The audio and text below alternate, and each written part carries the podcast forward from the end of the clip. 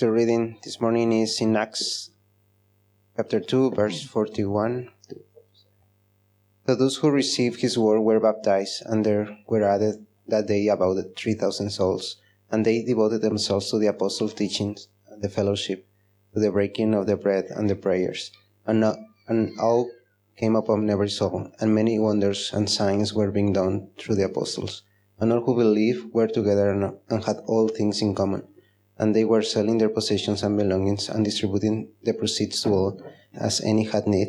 And day by day, attending the temple together and breaking bread in their, in their homes, they received their food with glad and generous heart, praising God and having favor with all the people. And the Lord added to their number day by day those who were being saved. Sorry, God's word. Uh, it is wonderful to be with you. My name is Duncan, if you don't know me. Um, I am one of the leaders here at City Church. And also, one of the joys of my role, I came on uh, to City Church about three years ago, um, and that was to work alongside and serve alongside City Church. But the end goal wasn't to stay here. The end goal was to see another church planted out of City Church, begun out of City Church, and that is what we are working on at the minute. We are uh, serving, my wife and I, and a few others who are joining us from City uh, to plant Redeemer uh, in South Dublin. If you want to find out more about that, uh, you can come and chat to me. I'd be more than happy to talk to you about that and our plans and what we're doing. Um, and even if that is something that you might want to get involved in, uh, come and chat to me. Uh, today we're continuing our series, Foundations. There you go, lovely. Um, and today we are focusing in on this idea of community. The title that Mark gave, I didn't give this title, Communities of Life, Love, and Mission. Oh, great. Um, I use none of those headings. But anyway, that's nice that Mark set that out. Um, and today we are thinking about what it means uh, to be the church. We've been walking through some of the foundations that we hold so central in the life of City Church. And this has to be one that should be central to us. In my opinion, we could have probably just done the series on this passage alone, but Mark wanted more sermons, so there you go. Yeah, I do love him. I do love him. I do love him. But he's not here, so anyway. Let me pray though.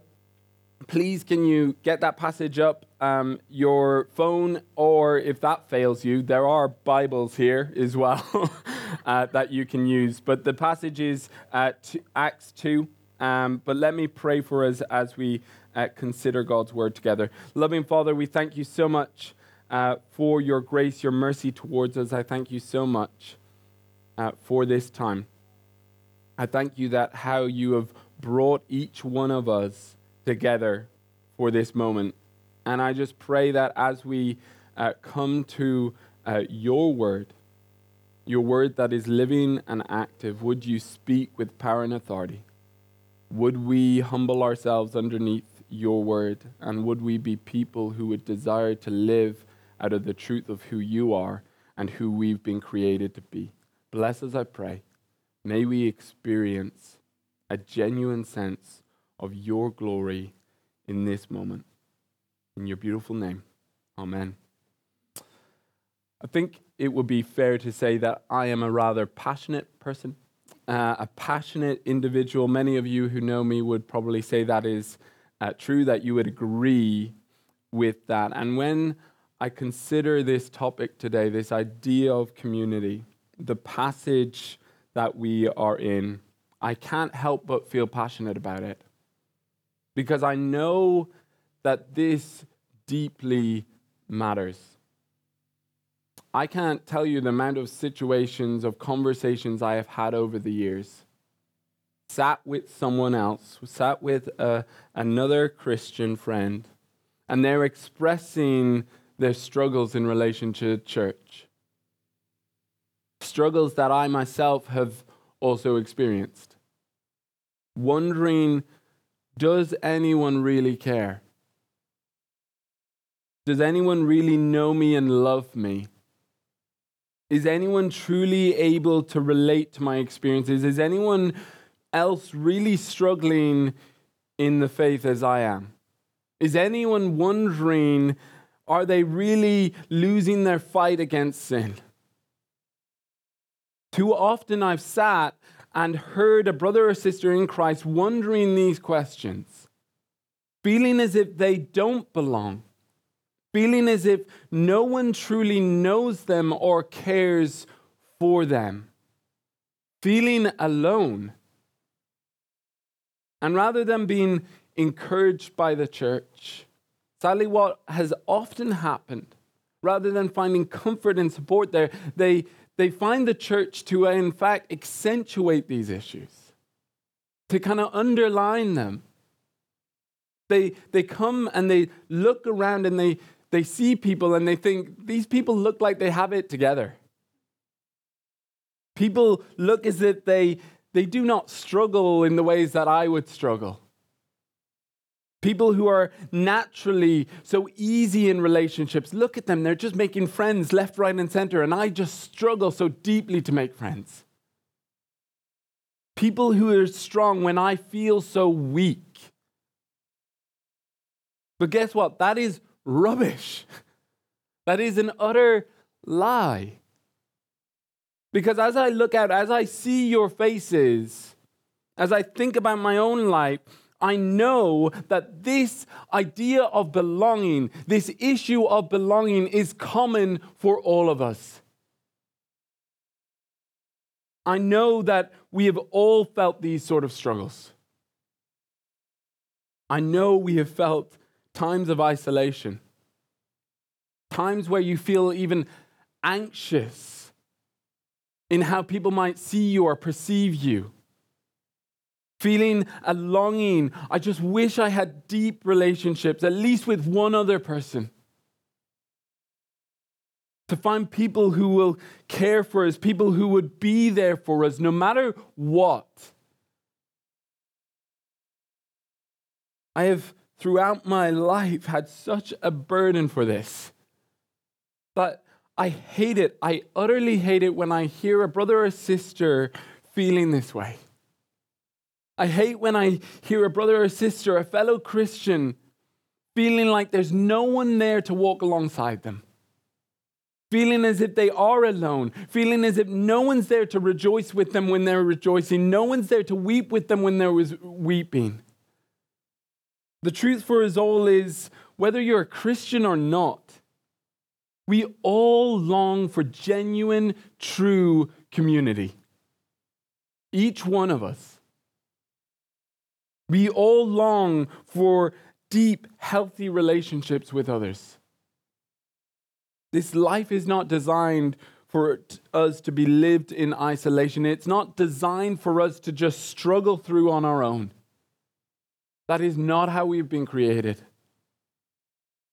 Right now, you may be right there thinking, hearing these things, and that is actually your current experience. That is how you feel in this moment. You know that's exactly how you feel, and you long that that would not be the case. You, you long desperately for true connection, for others to know you and love you. We all need to understand these struggles, those experiences are natural. You are not strange, you are not weird, you are human.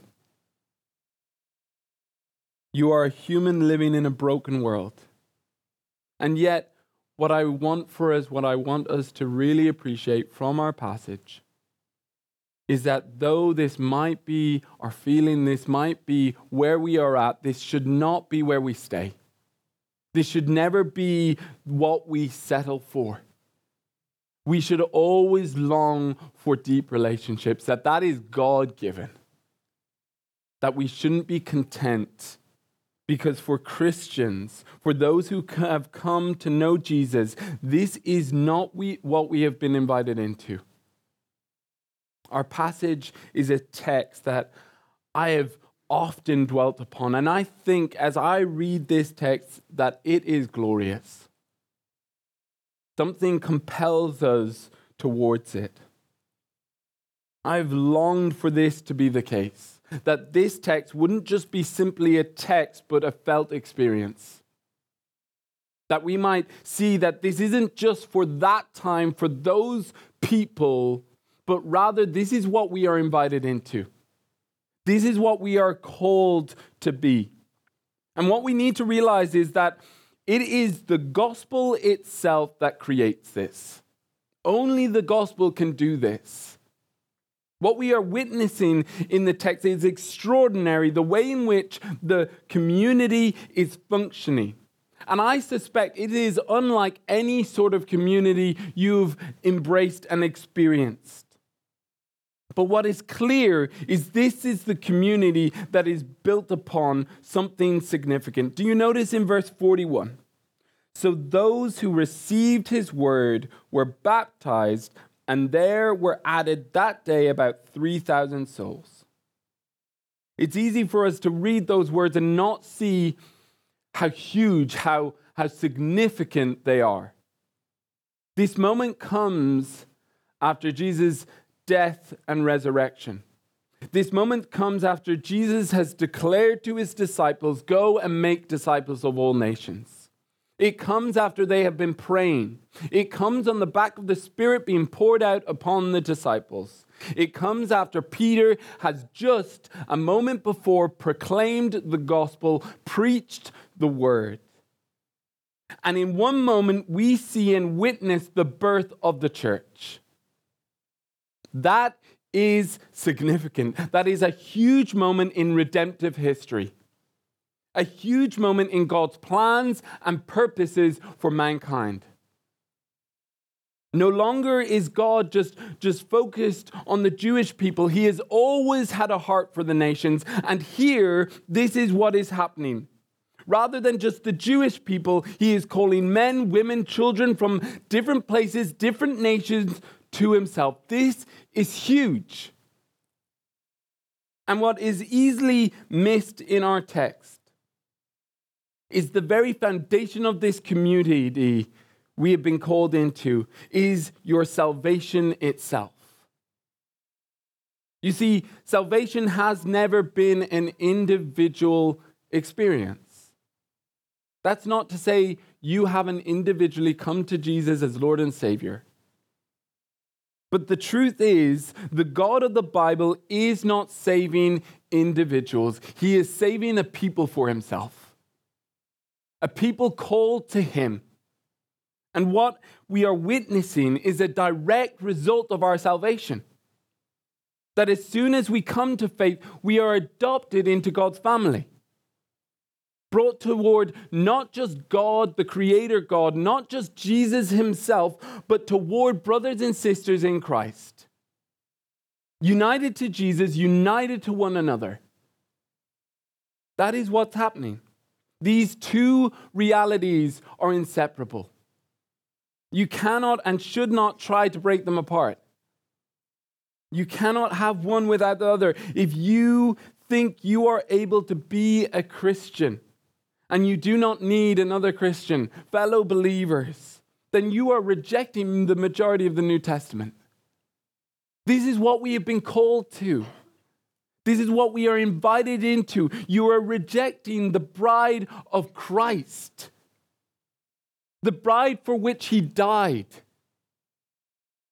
Our text is clear. These 3,000 people, they come to faith. They receive the word, the gospel that Peter has just proclaimed.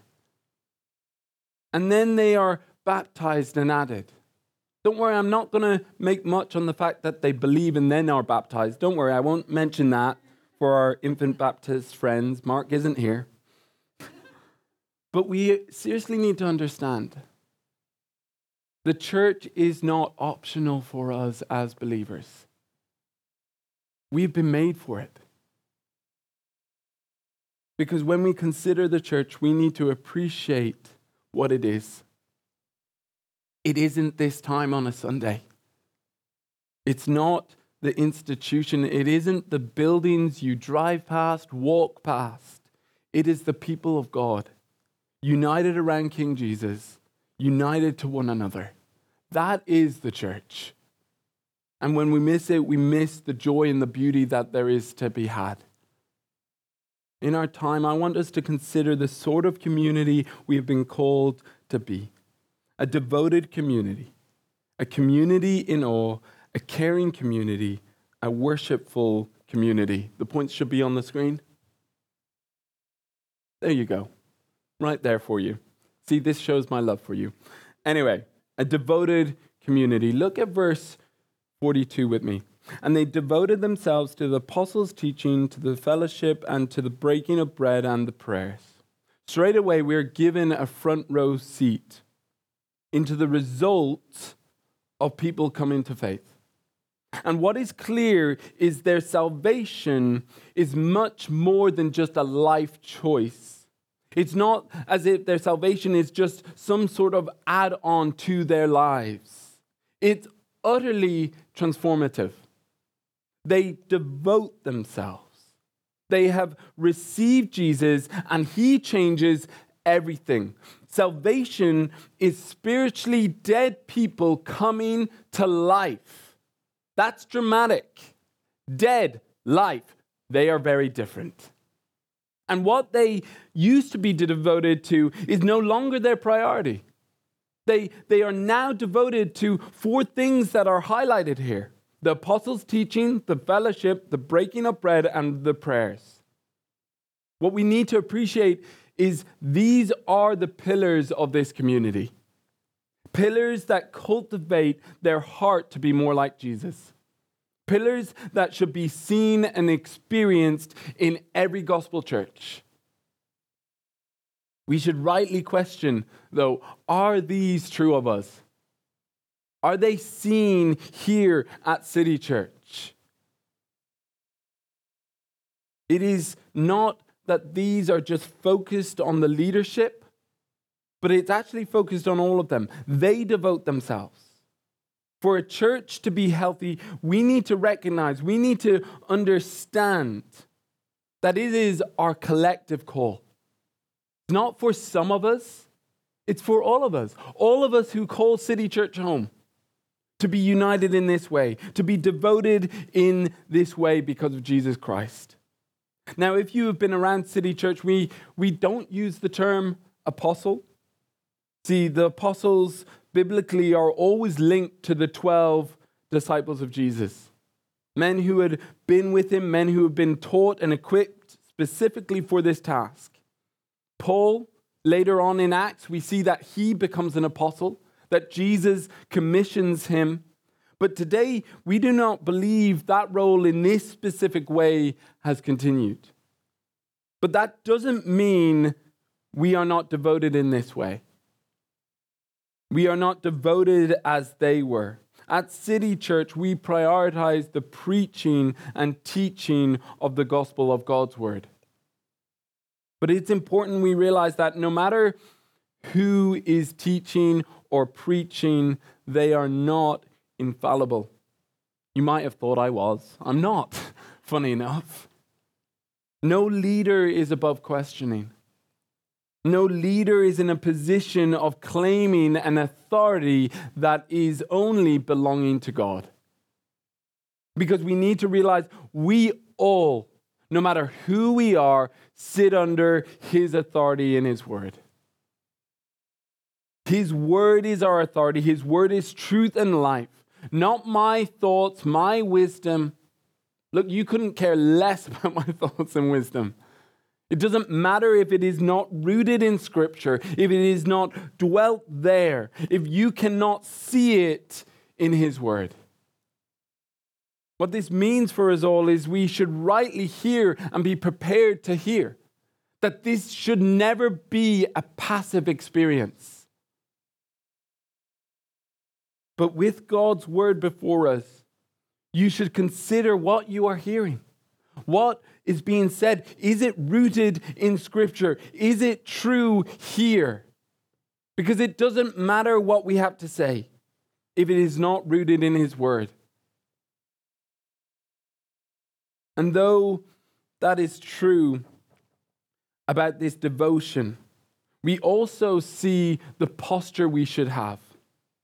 The posture of City Church we shouldn't just think that we should be a place of good, great teaching. We don't want to just be a place, oh, those guys, they, they have great teaching. I'm not saying we do, I'm just saying. but it's actually a place of learning and growing where we are actually devoted to learning, devoted to growing. It doesn't matter how long you've been a Christian, it doesn't matter how, how long you've been in the church. We need to be people who are constantly learning, constantly longing. We long to know Jesus Christ more and more in our lives. We need him so desperately. We yearn for him because the moment we begin to think we have obtained Christ, that is the moment we have lost sight of him. Our devotion is not toward information gathering. It isn't just more and more information, but rather our devotion is growing in the knowledge of our Lord and Savior, growing in our relationship to Him, enjoying and rejoicing in Him finding Him to be most satisfying. Coming and seeking the only one who can satisfy our weary souls. Finding our delight in Him. When you come into this space, is that your heart? Is that what you are longing for? Are you praying those prayers? Lord, help us today that we might experience you above all else because you are the one we need coming to meet with the living God together, to experiencing our Lord and Savior, our King. Because as we delight and are devoted in growing in our knowledge of Him, we will grow in our devotion toward one another, devoted to the fellowship. Because a person who knows Jesus, who truly knows Him, is a humble person. They are not self seeking. A person who sees Jesus is outward focused, not inward. Knowing it is better to be serving than to be served, to be like our Savior. Thirdly, they devote themselves to the breaking of bread. Throughout the book of Acts, we see that term used. Paul will later call it the Lord's Supper, the time that we remember Christ's death for us. That this is what we have been called to as God's people to consistently remember, to come round this table and reflect and declare what He has done. This is what we have been called to. And fourthly, they devote themselves to prayer. So often, prayer can seem and feel secondary to us. Often, prayer can be the last thing we want to do. And yet, I actually truly believe prayer reveals the health of a church. It shows our desire and declaration of our need. It shows it's not just about doing stuff, but it's actually often about coming before Him, being in His presence, seeing our Father, desiring His comfort, His help, desiring to be in his presence, to rejoice in him. We need to be a place of prayer. Brothers and sisters, are you devoted to these things? Are these things a priority? Are we truly seeking to orientate our lives in this way?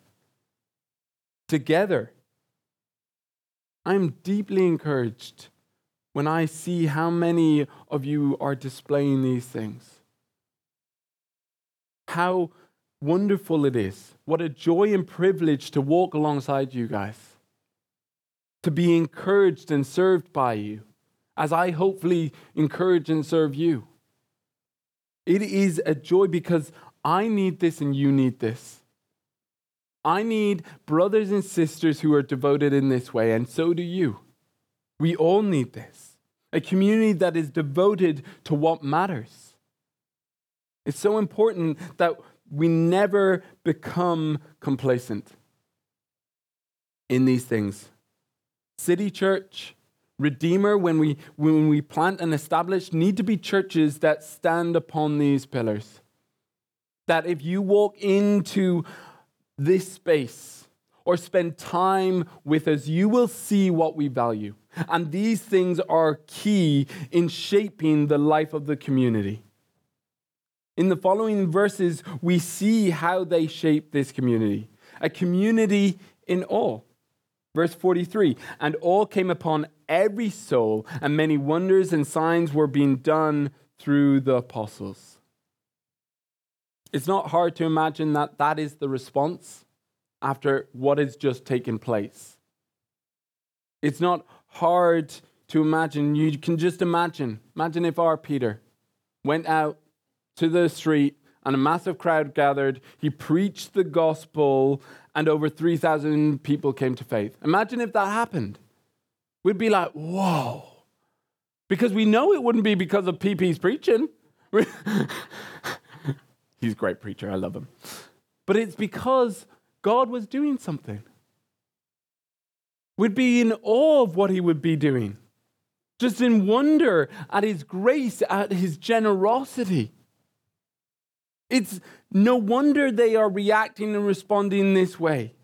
We are experiencing a specific moment in God revealing himself, showing himself to be who he is. All is a natural posture for us to have. And what is clear is this all is not a result of the signs and wonders. It's like they're an add on.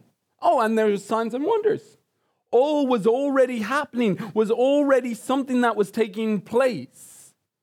All is rooted in the beauty of what God was already doing, in forming a people, in bringing salvation, utter transformation, bringing people who were strangers to be brothers and sisters in Christ, united together eternally. That is incredible. Look around you. Look at the faces around you. It's okay, you're just looking at me, that's fine. You can imagine. Each of us carry stories. Each of us have come from different places, most of us have had different experiences. And do we get this is weird? do you get this is actually weird? Why are we here? Why are you with the person over here, whoever that is?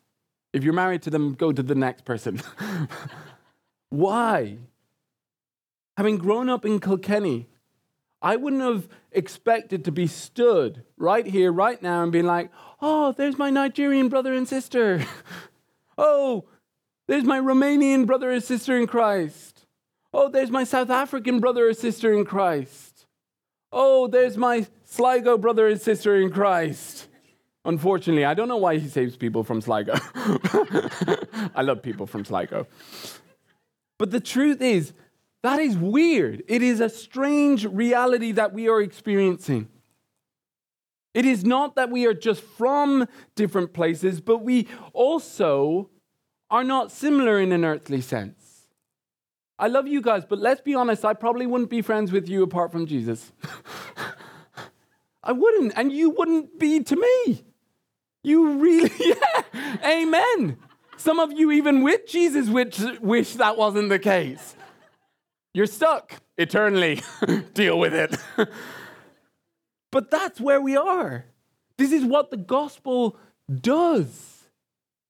This is the work of God. Would that not be awesome to see and realize. Of course, we should be in awe. This is not normal, it is beautiful. All of His saving grace, all that we have been invited into this, to experience this. We shouldn't take it for granted. It is a joy and gift that among us we are able to see and experience God at work. That is a privilege. Among us, we are united together. Are we eager for that? In our diversity, experiencing together a foretaste of what we one day will experience eternally. What a joy that is when we will be around his throne. Do you pray that this will be true of us? Let us not lose awe. Let us not lose awe of Jesus together.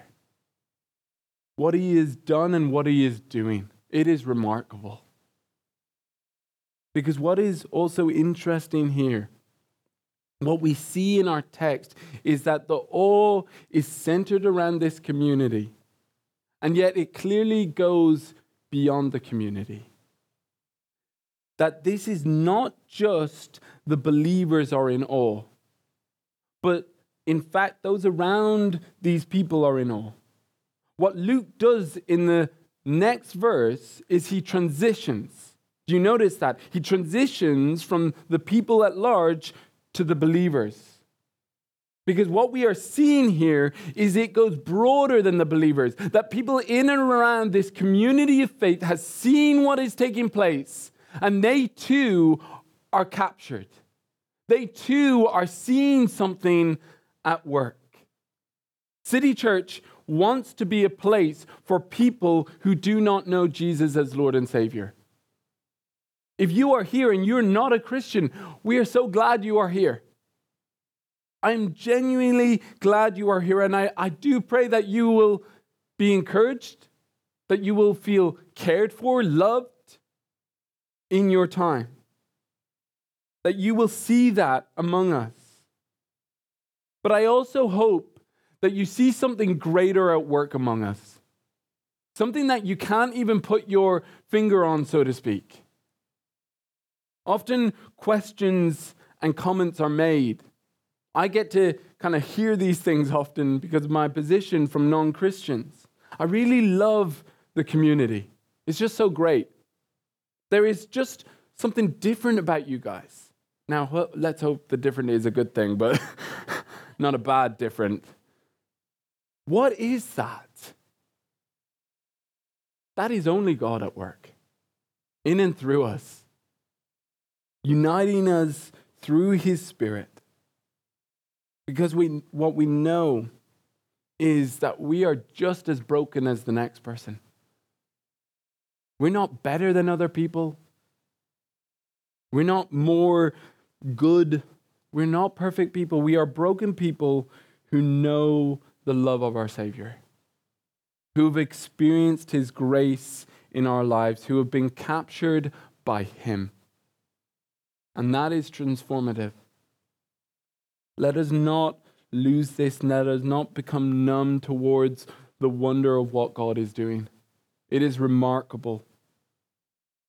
Let us strive to be in awe, brothers and sisters.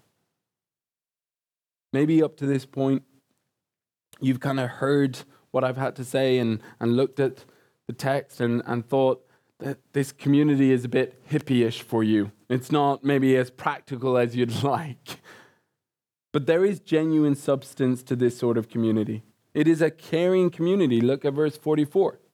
And all who believed were together and had all things in common, and they were selling their possessions and belongings and distributing the proceeds to all as any had need.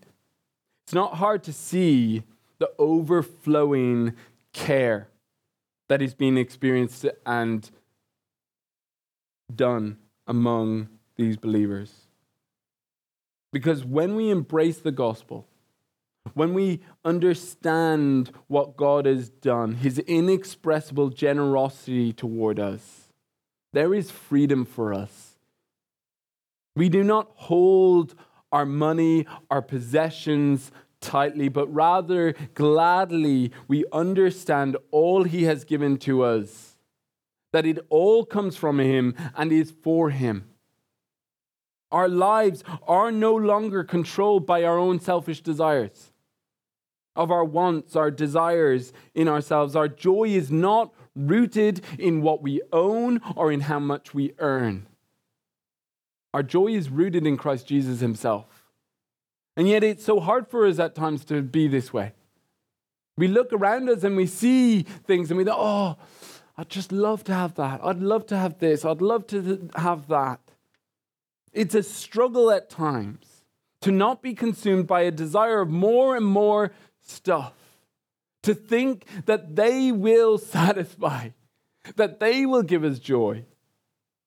Money isn't wrong, it's not evil. The Bible doesn't say that. We can enjoy good things. It's not wrong to enjoy good things. It's not wrong to have nice things. None of that is wrong, but it is wrong when we place our ultimate hope in them. When we believe they are the thing that will satisfy, they are the thing that will give us joy. That is not what we've been made for. Because the truth is, some of the most unhappy, unjoyful people in the world are those who have it all. Those who have it all materially. They have the money, they have the stuff, and yet they do not have joy. They need more and more and more. Because the truth is, it will rob us of joy. It will never satisfy and quench the thirst we have. But a heart that is set upon Christ Jesus, a heart that is overwhelmed in gratitude to the Lord, gladly gives. We freely give. We embrace and rejoice in the blessing that it is truly better to give than to receive. That it is merely a picture of the gospel of what we step into when we embrace that. To lay ourselves down, to, to give towards others it's not reluctant, it is joyful. This community that we see in these verses, nothing about it looks reluctant. It is eager. A community that does not leave anyone wondering how are they going to cope. A community that doesn't leave anyone wondering how are they going to survive financially.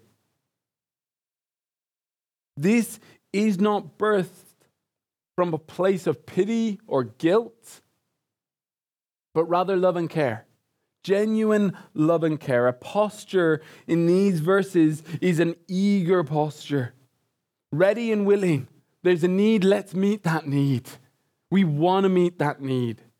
But for us to be this, we need to be a place that is open to vulnerability, a place that allows people to admit their struggles, to not feel ashamed by that, a place that is safe for brothers and sisters to express their genuine need, and a place that meets the needs of those around us with genuine care and concern.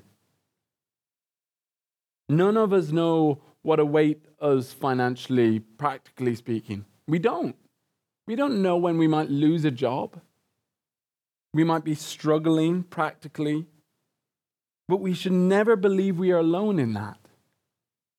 That we are isolated, trying to figure out what to do. And I speak as a person who has had firsthand experience of this. Not all of you know, but part of my testimony, my story, the kindness of God's provision is that the fact is, growing up, we struggled as a family.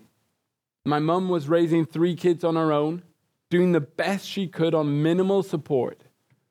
And time and time again, I saw God answer our prayers. Genuine practical care for us by our church family. Times where we were praying and we didn't know what we'd do for the next meal, and an envelope would come through the door with money. It doesn't always work. I've tried it again, it doesn't always work. but what I'm, what I'm expressing here is the fact that that is a blessing. What, what a wonderful thing that is. What a testimony of God's grace, because that should never produce any sort of shame.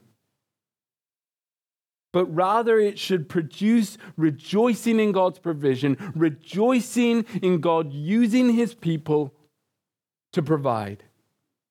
People who love and care for us being the people we've called to be. Our care and concern should never be merely lip service, but willing to rightly meet genuine felt needs, knowing the abundance of what we have. And let's be clear this isn't just simple handouts. That's not what's being spoken about here. It is care, support that rooted in their unity together. Brothers and sisters actually functioning that way. A community of faith. And what is a joy to me? is when I see this happening among us. I know of specific occasions, times, situations in which this is taking place. That is such a joy to see. It encourages me when I see that happening. It is a wonderful thing. And I just want to invite us to continue to press into that, continue to be people willing to show such care, willing to walk alongside one another in this way. That is glorious and God given. We finally see that we are called to be a worshipful community. Look down at verse 46. And day by day, attending the temple together and breaking bread in their homes, they received their food with glad and generous hearts, praising God and having favor with all the people. Too often, as Christians, we think worship is orientated around Sunday morning. We think this is when we worship and we diminish true worship. It's not that this isn't important, this is important. But the truth is, every Christian, every person is worshiping all the time. It just depends what we are worshiping. We do not just worship on a Sunday, but as believers, we should be worshiping in every breath we have. That at all times, in all places, no matter what we are doing, we are worshiping. That we are pointing to the one we know and love, pointing and magnifying Him in how we are living. And what we find is this community is worshiping not just on a Sunday we see this day by day. We see this in their homes. We see how it is just a part of their life together. This is a picture of a community in one another's lives, walking with one another and rejoicing in the gospel together in formal and informal times. We are in desperate need of connections throughout the week. We are in desperate need of being able to have this sort of relationship with others. Relationships of genuine, deep substance. Relationships in which you know that person knows and sees you, and you know that they will encourage your soul. You know that they will speak life to you. You know that they will be with you and are for you and are praying for you. And you can go to them relationships that exalt Christ together. Whether you are married or single, whether you're old like Ben, you know, or young like me, whether you're employed or a student or a mom, what, whatever you are, we are all in need of brothers and sisters in Christ. What is being displayed is a culture that the gospel produces in the lives of his people. It is so other person centered. It is so genuine and humble, and it is so orientated around Christ Jesus himself. Do you not need that sort of community? Do you not long to have this? Something that I love, along with Becky, that's my wife, that's not just a random woman, is people in our home. Now, if you come to our house enough, you will you'll know something. Often I'm just sitting there in the lounge, and then suddenly in front of me is someone from our plant team, and I'm like, whoa, they're in my home. now, two things are happening. Number one, we leave the door open. We may need to think about that now that I've announced it here, but we leave the door open. And they know that they are invited to just come in, that they are welcome. They can go crack on, the kettle's there. Get yourself some tea. That's not that we're lazy, by the way, though we are in part lazy. but we want them to experience that they are welcome, that there's not some sort of time limit here, that we want to embrace them as they embrace us. Because if we truly long to cultivate a community like this, we need to appreciate it takes time. It takes intentionality. This takes the willingness to lay down our selfish preferences in order to seek to love and care for others, for one another. Because when we come to saving faith, we need to appreciate what we are called to. The Lord Jesus, He could have said, We are acquaintances in Christ. He could have said, We are friends in Christ. But no, He has called us to be brothers and sisters in Christ. If my brother needs me, if he is in need, I do not think, oh, should I step in? Shouldn't I step in? No, I am there. If he, if he needs help or support, he doesn't think, oh, can I, can't I? No, he asks. He knows that if he needed to come and stay, our house is there for him. Why? Because he's my brother. He is my brother. And yet, how much more should this be true of us, who are purchased and bound with something more precious than DNA, but the blood of Jesus Christ? Do we grasp that? Eternally bound by his precious blood. I'm not pretending that this is easy or simplistic. There'll be times of struggle. There'll be times where we can't stand each other. but is that not a family? Is that not what we have been called into? Knowing that there is such deep beauty for us in this.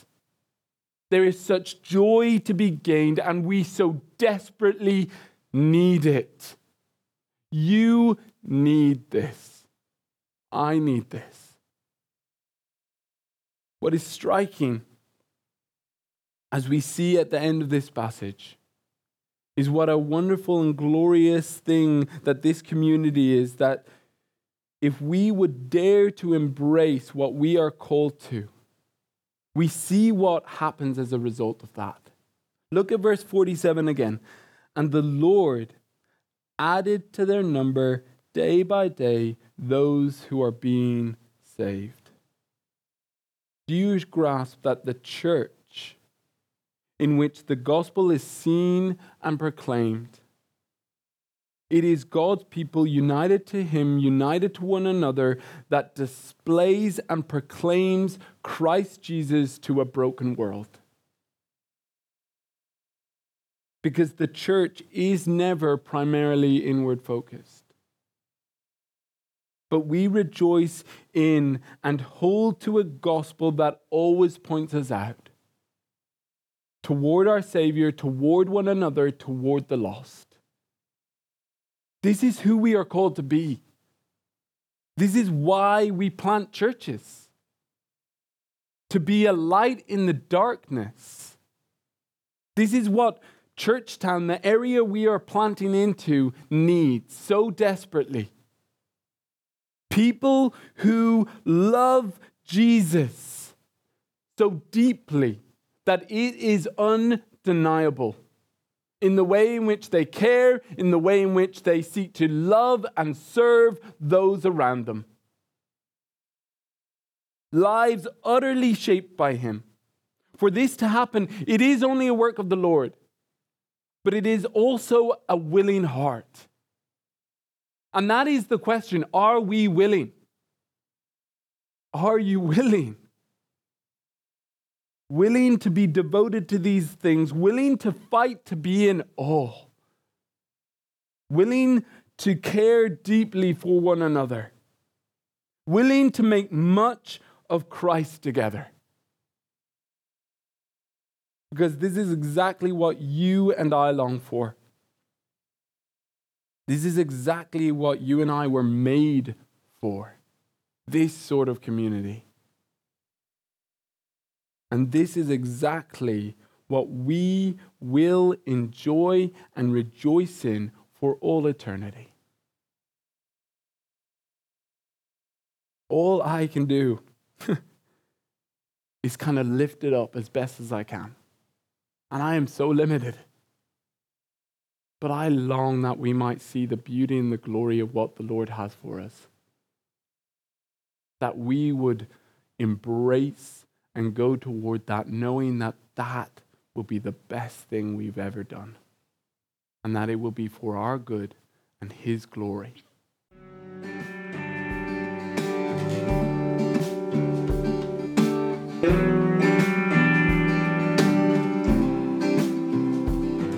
Thank you for listening to this week's sermon. If you found this helpful or want to know more about City Church Dublin, visit our website found in the links below.